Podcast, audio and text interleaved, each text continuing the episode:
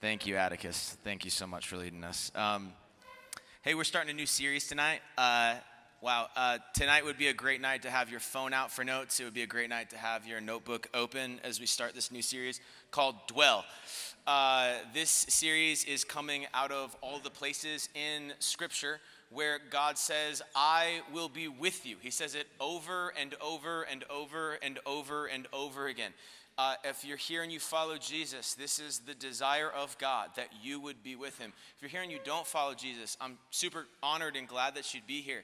If you've ever been curious about what like life with Christ actually looks like after you start following him, it's not that we just like come up front, pray a prayer, check the box and just do whatever. Like, there's actually life that Jesus offers to us. In fact, this idea of dwell uh, you're, you're going to hear about this kind of every week. This is kind of the driving picture from Scripture is from Luke chapter 10.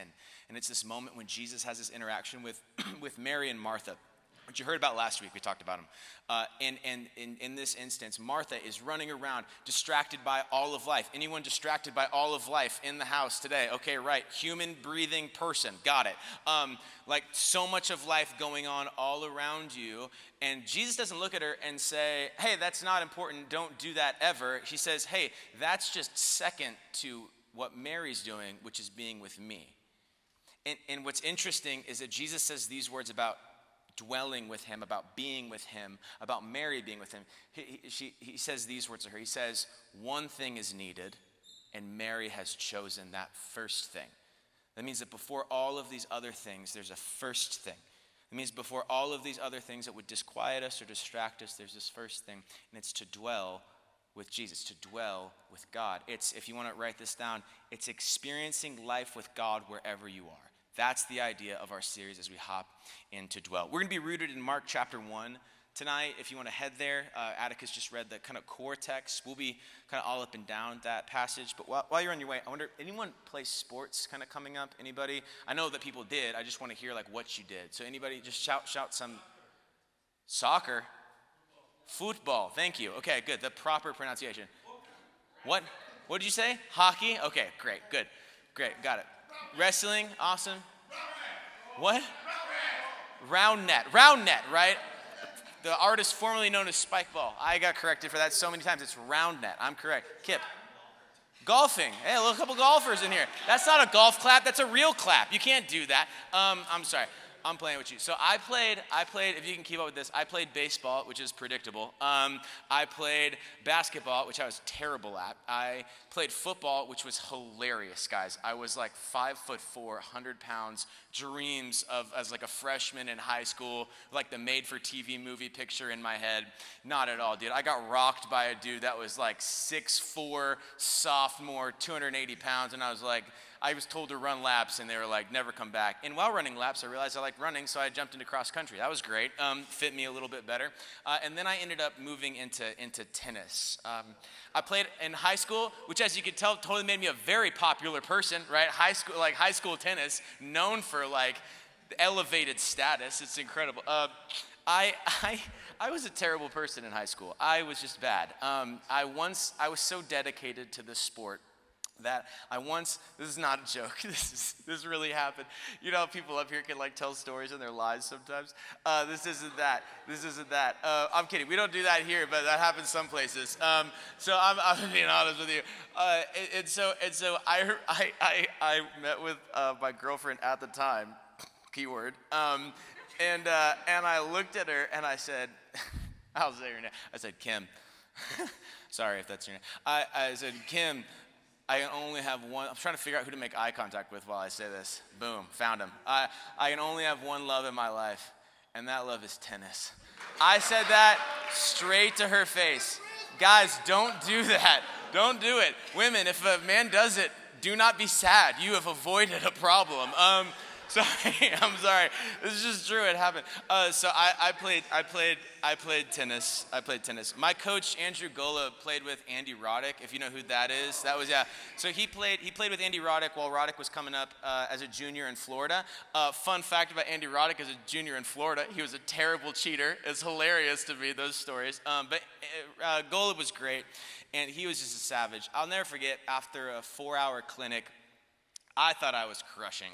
And he looks at me, Who am I making eye contact with this time? Oh, perfect. Definitely you, Naye. Um, I'm kidding. Um, I'll, I'll never forget, he, he looks right at me and he says, Rudy, you have so much heart. You don't have a lot of skill, but you got a ton of heart. and I just remember, guys, my life is really like this. Um, I remember looking at him and being like, it's like the equivalent of saying, good try, bud. Like, it's, it's great. I mean, I was getting offers from colleges, but he was just shutting me down. It was, it was great. I, I did, um, I did have some bad habits. My grip was a little too Western. My, um, my, my diet really wasn't that great. My footwork was more like I was an athlete from other sports, but not directly dedicated to tennis. And I just never, I never wanted to take the time to change them. You know how when you're like, just like, I can do a thing and I'm good at doing this thing if I keep doing the thing the way that I'm doing it, but there's a plateau to that. And if I'm gonna get better, I'm gonna have to change some stuff. But if I change some stuff, I'm not gonna be as good as I am right now at it. But I know that my ceiling's a little bit higher. Do you know what I'm talking about? Any athletes in the room, you have to make those pivots and those changes, and you're like, it's like I forgot how to play this game or do this thing. But now I actually know how to how to do a thing. And, and I'll never forget, he, hit me with this quote once because um, I was being really stubborn. Um, again, nose over eyes. Uh, and, and, and he looks at me and he says, Rudy, if nothing changes, nothing changes. And I being like, that is true. Right? There were areas of my game that I wanted to see change, but I wasn't doing anything to change them. I wasn't because I knew that I'd take a step backwards, and, and I so and I didn't want to do that, so I didn't change the way that I practiced, so it never really changed the way that I played. And well, well, this might not be tennis for you, um, all of us have different areas of our life where we're like, I would like to see that change a little bit. Anybody like like this area of my life, I like to see it shift. I wish I could see that area, that thing, that piece of my life. I just want to see it change a little bit. Yeah, often because of like pace of life in our culture, because of the hurry of life in our day, we really don't feel like it's worth it to slow down and change something without the risk of life or an opportunity or an experience passing us by. It's like the Formula One driver. I got real into Formula One guys recently. Um, uh, it's like the Formula One race car driver that doesn't take the pit stop because they're nervous that someone's going to pass them. We functionally live that way, worried about if someone, uh, if we slow down, what will happen if someone passes us by. We, we worry that if we slow down to change, then we'll lose more than we could possibly gain. And this line of thinking causes us to rationalize living exhausted. It's just the way that things are, I just need to live exhausted, so I got to get out there and keep up. And just like that race car driver, you and your car and your tires and your body and your life become wearisome, burdens start to fall apart, and eventually run the risk of burning out or crashing. And often, when it comes to following Jesus, the pace of daily life around us puts a pressure on us that causes us to rush instead of wait on the Lord, to sprint instead of sit daily with Jesus, because we're afraid of what we might miss out on if we made space to be with Jesus, to dwell with Him daily. A guy named Ronald Rolheiser called this way of thinking uh, pathological busyness. He said, It's not that we have anything against God or depth or spirit. Maybe we would like these. It's just that we are habitually too preoccupied to have any of these things show up on our radar screens. He said, We are more busy sometimes than bad, more distracted than non spiritual, more interested than other things than we are interested in Christ. Pathological busyness, distraction, and restlessness are major blocks today to spiritual lives or to dwelling daily with Jesus. Michael Zigarelli did a survey of 20,000 Christians, and he identified this way of life in five movements. He said it may be the case that Christians are one, assimilating to the culture of busyness around them, hurry around them, overload around them, which leads to two, God becoming more marginalized in their life, which leads to three, a deteriorating relationship with God, which leads to four, Christians becoming even more weak and vulnerable to adopting to culture rather than historical Christian rhythms for life and how to live, which leads to five, more conformity to a culture of busyness, hurry, and overload. And this is the terrifying part then the cycle begins again. We find ourselves ingrained in rhythms of life, culture, campus, comparison of ourselves to others that are just imposed upon us. It just feels like the habitual nature of life. We're trapped in this rhythm that feels inescapable, so we tolerate hurry because it doesn't feel like there's another option. We endure the low to medium state of chronic, I didn't say clinical, chronic anxiety eh, with schedules that have no room for Christ in a pace that we know is unsustainable because it just doesn't feel like there's another option for life. It's like we live in a forest and all of life is a million birds chirping, chirping, chirping, chirping all the time, and we forget what a moment of silence would be like. And that moment of silence would be refreshing for our souls, but if nothing changes, then nothing changes. The good news is that it doesn't have to be this way. When we look at the life of Jesus, the way of Jesus, we see a different way of life, a way in which we can experience life with God wherever we are, where we can dwell with Him daily. You can experience life with Him wherever you are. A way in which, to quote the words of Jesus Himself, you can experience a life where your yoke is easy and your burden is light. You can come to Him in your weakness and your weariness and actually find rest. You can come to the one who through his life, death, burial, and resurrection has rescued and saved you from your sin to enter you and give you eternal rest with God forever and assurance of salvation with him, and actually taste and see some of that rest here now as you follow him and have life, experience life with him daily wherever you are.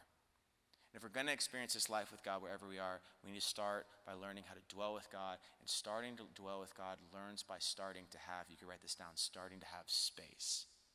Dwelling starts with space set aside to be with Jesus. The practice we are starting this series with is one that was practiced by Jesus and has been practiced by his followers ever since. It is the practice of solitude. Solitude. Two quick things on this. Again, I, I told you we're, we're going to get after it and teaching pretty heavily tonight. Um, when I say solitude, the first thing some of you guys think is terrifying, right? Because what is the worst thing that could possibly happen? Leave me alone with my thoughts, right? Like that could be, that, that might seem like a terrifying thing to you. And I, hope that by the end of this, you would actually learn that it doesn't have to be, and that in solitude with Jesus, you're actually not alone. Um, others of you might think conflict, right? With what I've said and what I'm saying. Rudy, didn't you just say we're going to go away to a fall retreat this last weekend?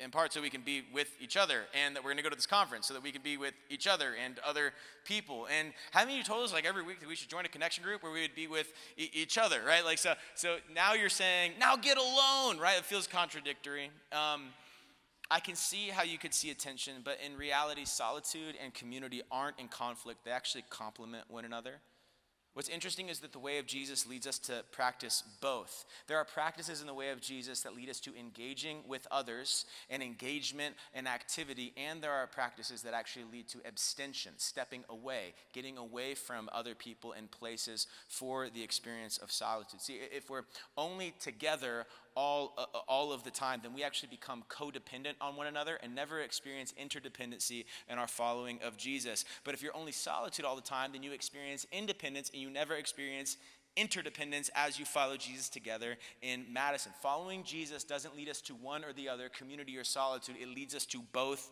and. And that's what we're emphasizing tonight, though. We're just camping out on solitude, which brings me to our first question What is it? Like, what actually is it? Is it just being alone? Is that all that it is? Um, we need to just establish this from the front end. Solitude, you write this out, solitude is not loneliness. In fact, solitude, I would argue, is an attack on the loneliness that our culture around us fosters. Because of the hurry that we live in, it is easier than ever to live and feel alone. Uh, loneliness is an epidemic. There was actually a paper written on it that was just produced that said it is like one of the most dangerous things that can be experienced right now. It was wild to see this paper come out. But it, solitude is an, an, an attack on this loneliness.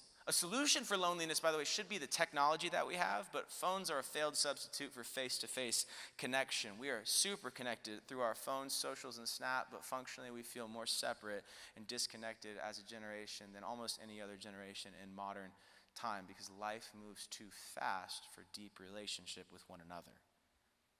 So we find ourselves in ingrained rhythms that leave most people feeling like they're doing a ton and yet feel very alone. Solitude is the practice of stopping and getting out of and being free from those ingrained rhythms and habits of hurry that cause us to be isolated and establish a rhythm of slowing down your life to be with Christ.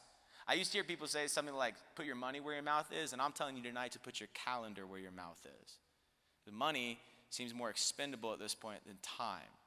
Slowing down for solitude is putting your calendar where your mouth is. It's not just saying, I wish I could spend more time with Jesus, because we know that if we had more time, we just find other things to fill it out, fill it with, because if nothing changes, nothing changes.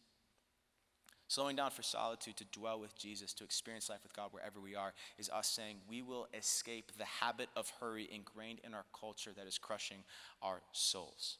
So, note takers, here's what solitude does solitude strengthens us when we're weak. Solitude in and of itself is not a weakness, it is a strength. Solitude strengthens us, and it strengthens us in at least two specific ways that we're going to see in Mark chapter 1. Solitude strengthens us to know, and it strengthens us to go. And we need look no further for an example of this in the very life of Jesus in Mark chapter 1. It's interesting to note that you can't point to a ton of places where Jesus teaches on solitude. You, you see it come up in his teaching. He says it on the Sermon on the Mount that when you go to pray, shut yourself away in your room uh, so that you would be alone with the Father, because if other people see that or you make that evident in front of other people, you'll receive your reward then and not from your Father who is in heaven. He emphasizes solitude as a beautiful thing. But, but what's interesting about solitude is it is more clearly seen in the recorded actions and activities and lifestyle of Jesus. We see Jesus emphasize solitude not only in what he says, but actually in the way that he lives. And more than 20 times across the Gospels, we see Jesus actively choose to practice solitude. And one of those times it says he did it a lot. So we don't know how many times he did it. We just know that it was as regular enough of a rhythm for people who looked at him to say that was a big part of Jesus' life. He got away to be with the Father that he was with and that he knows and to go with the Father as he was going from town to town to town to town. And nine of those instances actually happened in Mark. Now, Mark is called the immediately gospel, and it's really interesting that in the most rushed gospel account, it seems critically important to the author to depict Jesus as often slowing down to practice solitude. We see it from the beginning of the account. Look at uh, chapter 1, verses 12 and 13. Right after Jesus is baptized, the voice of God pierces through the sky and says, This is my beloved Son, and you I'm well pleased. We'll just say pretty dope moment in the life of Jesus, in the history of the region. Uh, but here's what happens next. Immediately, the Spirit drove him into the wilderness. He was in the wilderness for 40 days, being tempted by Satan. He was with the wild animals, and the angels were serving him. Okay, right after this baptism, right after the literal voice of God affirms this is the Savior, the Son of God, Jesus doesn't go out on a speaking tour and he doesn't go write a book and he doesn't go start a gathering. He doesn't even go start his itinerant ministry yet. He goes straight to the wilderness. He goes straight into solitude. He's led by the Spirit for 40 days into solitude. Almost a month and a half, Jesus just disappears. He's gone. Like that should have been the platform that he started everything from, God's voice literally breaking into reality. But Jesus instead slows his ministry down to go into the wilderness for solitude, to be alone with the Father. If you have a Bible, I want you to look at that verse. Uh, that and, and the way that it says your word you might have it translated as wilderness or desert or deserted place because this word is really interesting in the original language it's eremos can you say that with me eremos Eremos. Okay, you're a Greek scholar now. Congratulations. That's all it takes. Um, it can mean uh, desert, wilderness, deserted place, solitary place, lonely place, or quiet place. Okay, Jesus begins his three years of ministry leading up to the cross where he will die for sin, and then the empty tomb where he will resurrect for our eternal life as we trust in him as Lord and Savior. He begins that in the quiet place. He begins that with the practice of solitude. And it's odd because it's there that, as we read in verse 13, he's tempted by the devil. I like what a guy says about this. He acknowledges that if you've been reading the Bible from Genesis to Mark, you understand that Jesus has to go toe to toe with the devil. From Genesis chapter 3, someone's got to crush the head of the serpent that brought the curse, that in, invoked sin, that has actually affected the entirety of the world. Evil has to be defeated. Jesus has to be the one to do it. It's got to happen. But what's interesting, why, why do you think, why does it happen in the wilderness? Right? As you read the Bible, you should pay attention to, to details like this. For years, this didn't make any sense to me because I thought the deserted place, that the wilderness, the solitary place, I thought that was a place of weakness. I thought that was like a moment of like, ain't that like the devil? Come me in my weakness at the end of a long day, a long week, when I'm hungry or I'm hangry, exhausted, and alone. Ain't that like him to come at me when I'm alone? But what if that's not what's actually happening in our text? What if Jesus is modeling for us a solitude that isn't a practice that makes us weak, but a practice that gives us strength? Like the Spirit of God leads Jesus into the wilderness to go toe to toe with the devil after a month and a half of fasting and prayer in solitude. And Jesus isn't in a valley of weakness, he's at a pinnacle of strength, goes toe to toe with Satan, comes out unscathed. Solitude leads to our strength. Over and over, we see Jesus model a return to the eremos, to the wilderness, to a place of solitude where he can be alone with his Father, where he can be with the one who knows him and the one that he knows. This isn't, by the way, where this ends. The rest of Mark 1 actually touches on the eremos multiple times. Mark 1 is basically a breakdown of the first day of Jesus' ministry. He first calls Peter, Andrew, James, and John to be his disciples. He goes and teaches in the synagogue with authority. He casts out a demon. He uh, confronts people. He heals Peter's mother in law and then anyone else in Capernaum that comes to him from the early morning to the late night. We're going to call that a pretty good first day of ministry, right? We're going to call that a pretty good first day on the job for Jesus, okay? So, what is Jesus going to do on the morning of his second day? I would have liked to sleep in. Personally, I plan on doing that tomorrow. Um, Mark 135 gives us our answer. Very early in the morning, while it was still dark, he, Jesus, got up and went out and made his way to a deserted place, and there he was praying. Jesus wakes up on day two of his public ministry and deliberately goes to a deserted place, which you Greek scholars might be able to guess is the same word seen earlier in Mark. Jesus spent 40 days in the Eremos, and after one day of ministry, Jesus goes right back. This time, not for 40 days, but just for a few hours. Just for the morning, he gets up so he can dwell with his father, so he can slow down to practice solitude. See, practicing solitude isn't just this one time thing that you do, it is rhythmic, it is daily, it is a way of life because it's the way of Jesus. That we would go to be alone with the Father. But the story's not over. Simon and his companions searched for him. They found him and they said, Everyone's looking for you.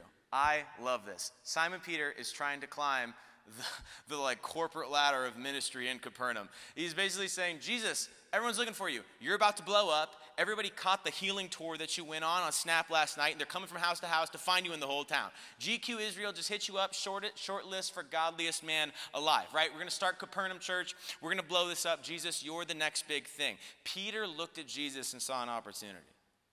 Everyone's looking for you, Jesus. Let's give you to him. Here's what Jesus says, verse 38. He said to them, Actually, well, I'm adding the actually, sorry. Um, he said, Let's go on to the neighboring villages so that I may preach there too. This is why I have come.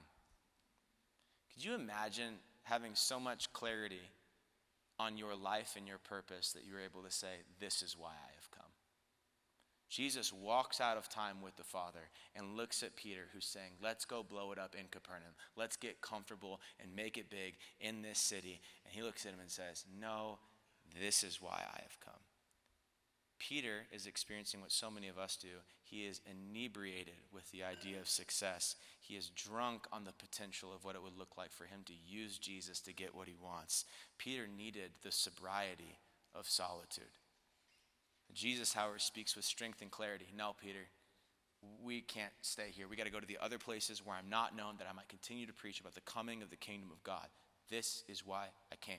Jesus knew what to say yes to, which is as equally important as knowing what to say no to because he had gotten away to practice solitude to be with the Father, to slow down to be with him. He comes out strengthened. He knows who he's been with, and he knows what to do. Yes, I realize this is the Son of God who lived a perfect life. He is also modeling for the people that are following him how to live a life in following him, which leads him to say, We need to go to the other towns.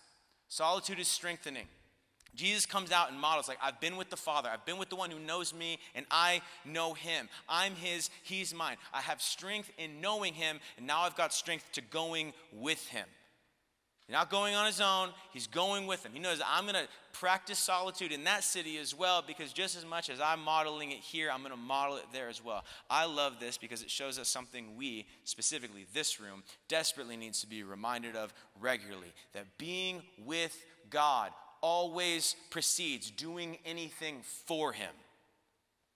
Jesus models this for us in his very life that before he goes and preaches in other towns, before he brings the good news to other towns, before he heals, ministers, cares, shepherds, leads, anything, he has a practice of being with the Father. Jesus models life with God wherever we are. He dwells with his Father in solitude and the eremos, and then he goes. Here's why I think it's crucial for this room. I have watched men and women on college campuses for the last 14 years get excited about doing things for God while neglecting to be with God. And over and over, no matter how much we talked about the necessity of solitude, the need to be strengthened by knowing the Father and going with the Father, no matter how much we talked about that, about making space to dwell with God daily, there are always moments where people simply grow exhausted. And in that exhaust, they grow angry angry with God, and there's these moments where they say, God, I did all this stuff for you.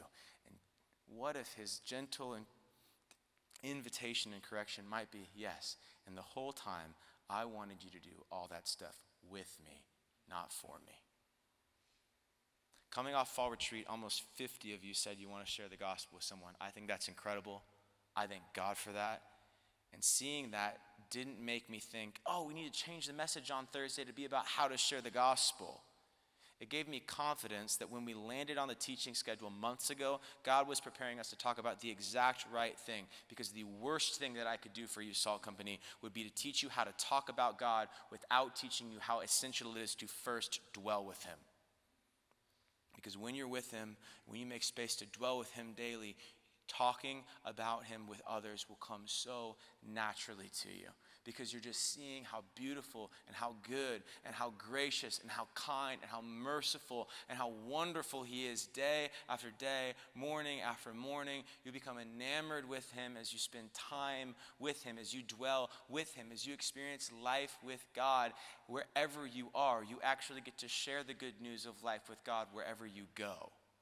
It's an incredible reality is we're with him regularly. We will share with others who he is because of how wonderful we find him to be day after day. And in just this chapter of Mark, we see Jesus model a practice of solitude that leads to strength in knowing and strength in going. So wonder for us, what sort of strength waits for us in slowing down for solitude and getting alone with God and dwelling with Him in Scripture and prayer that we actually need to follow Jesus in. I would go so far as to join in the voices of so many people over the last 2,000 years who would say that solitude is the starting place of dwelling with God, of experiencing life with God, that it is necessary to experience and know this life with Him. And it'll change your life. Like, I remember uh, a night in Pennsylvania where I was uh, just a few years ago, uh, where my wife Molly and I uh, we're in a room, uh, in, in our room. It was right before we were going to bed. It had actually been a brutal couple of weeks, really difficult for a few reasons. Um, and I'll never forget this. Like, she just looks over at me before we go to sleep, and she looks over at me and, and she, she says this I am just so looking forward to being with Jesus tomorrow morning like in the midst of all of it, she knew that the place she could retreat to, that she could go to, to know the one who called her his, and to, to look at the one and to go with him is the one who was Christ himself. I'm just looking forward to being with Jesus tomorrow morning. I wonder, I just wonder if you've ever felt that. Like if you know how God uses us slowing down for solitude, slowing down to meet with him through prayer and scripture, slowing down to meet with him in a quiet place to strengthen us. When someone lies about you, hurts you, or betrays you, you feel devastated and weak. You start to believe the lies that rattle around in your mind, that actually in that quiet place, in that solitude, you would experience the sobriety and clarity that comes from seeing the one who knows you and seeing the God that you know. That as you feel devastated by the hurry that you live in, you slow down to meet with Jesus and, and you uh, counter hurry with solitude. You feel pulled by the temptation to sin, and whatever your flavor of sin is, you can slow down and stop and go and be with Jesus and stay there, asking Him for strength of soul and the sobriety of mind that He Himself provides. Jesus models a way that is better than just living in the hurt and hurry that shapes so much of life in our culture. He models it and he invites his disciples into it as well. It is a constant invitation of Jesus to invite his disciples to slow down for solitude, to spend time with him. There's a moment where he sends his disciples out and they go out and they do ministry and it's really successful and they come back and Jesus is celebrating these things with him, but he looks at them and he says, Hey, come away with me so that we can go and rest. Come, come away with me. It's the constant invitation of Jesus to come and rest and get away for, for a little while to the remote place, which again is that word, eremos. Over and over and over, we see this invitation of Jesus to his disciples and to us to come and get away with him. So let me just talk again to the room, just really briefly. Um, talking to everyone, because in a real sense, all of you are leading someone somewhere. Uh, there are times when sharing the gospel, following Jesus, any of this is exhausting, where it can take time and effort and labor, physical, emotional, spiritual expenditure. That doesn't mean that you're doing something wrong. It simply means that you are human and that you have limits. It can feel like you're in a season of people coming and going, meeting with people, events, all of it. But check it out. Jesus didn't wait for people to stop coming and going to tell his disciples to come away and be with him, to slow down for solitude. It's actually in the middle of that that Jesus says, let's get away. And Jesus doesn't say, let's get away and play video games, let's get away and, and get a drink, let's get away and go to that club or that. He, he doesn't say that. He says to his disciples, come and get away with me. Jesus invites his disciples to slow down for solitude, to spend time with him. And that sounds incredible, but if you were to continue reading this story, you'd actually see that they don't even make it away. Jesus looks at the crowd, he has compassion on them, and he begins teaching them and eventually miraculously feeds thousands of people. I love the realism of this story because there are times when you simply need to be alone with Jesus, but life happens to you. People happen to you. You're hearing this and you're thinking, I can't find any time at all in my life in my schedule to be alone. It's as if in this story, in this moment, you can see Jesus saying, Me too. So you look at the end of the story. And immediately he makes his disciples get into the boat and go ahead of him to the other side while he dismisses the crowd. After he says goodbye to them, he goes up on the mountain to pray. After a stretch of compassion and ministry to people, Jesus returns to emphasize solitude. He sends the disciples off in a boat where they would be able to be alone and rest along the way. And then Jesus goes up on the mountaintop and prays through the night. It's this constant reality. He's saying over and over and over again come and be away with me. Come and be away with the Father. And here's what's incredible about the life of Jesus the busier or more full his schedule in life got, the more often we see him make time to slow down for solitude. Where usually for us it's the exact opposite. A quiet place of solitude can be the first thing to go rather than the first thing that we go to. And that's wild. Because in the craziness of busyness and hurry, what we need is to slow down for solitude to meet with Jesus in the quiet place, in Scripture, in prayer, to dwell with Him, to bring sobriety to our minds and strength to our souls. So we see it in the life of Jesus. How do we do it? Here's where I'm going to get super practical. Five thoughts for you, real quick. I'm going to give you one more idea, and then I'm going to take my seat. Number one, we need to acknowledge our need for His strength that He offers in solitude. We just need to say, like, okay, I need that. Like, we just need to start there. If you don't think that you need it, nothing changes, nothing changes, right? Like, like you will continue to experience what you always have experienced. Nothing will change because you're not pivoting. You're not actually saying, I need that strength that comes from being with Him. To know Him and to go with Him starts with our need for Him. Number two, we follow Jesus better together.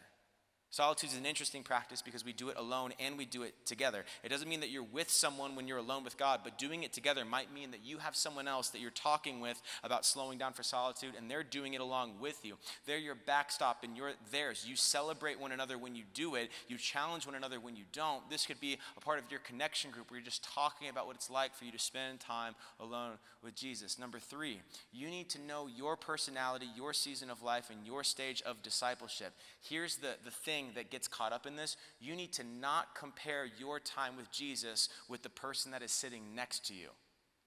You need to not look at it as, well, my friend spends an hour with Jesus every morning, and so I have to spend an hour with Jesus this morning, or I'm a failure. You just need to take the next step for you. If the next step for you is 10 minutes of reading the Bible and praying, if the next step for you is starting somewhere, attempting it somewhere, that's the right next step. You need to know where you're at and understand that Jesus will meet you there. Real practice will lead to real presence. Do what you can, not what you can't. Give yourself a ton of grace and go for it. I think some people think this is so overwhelming and so large sometimes that they never attempt it at all. But it's actually costs less than you think and you get more than you than you dreamt. So start somewhere if you're starting. Maybe start small. Maybe you could do this five minutes in scripture, five minutes in prayer, five minutes of like a worship song or something. I call that a fresh 15. I like that, right? So you could actually just start right there with that. Maybe you've been following Jesus for a long time and you're like, I want to step, I want to spend more time away with him. Incredible. Do that. Take your next step. Don't compare your next step to the person that's next to you. Number four, when it comes to following Jesus, we need to think practice and not performance. Performance will crush you over time. Performance either leads to success or failure, which leads to pride or shame. And all of those moments of pride eventually lead to shame when you miss one day and you crush yourself for it. Performance in following Jesus will crush you. Practice, practicing the presence of God, practicing a preference for God, practicing experiencing life with God wherever you are, practicing solitude will shape and form your life as you get around and be with Jesus. And number five, if you say you follow Jesus, why would we look at the way that he lived and not do the same? If he got away to be with the Father, why on earth would we think that we don't need to?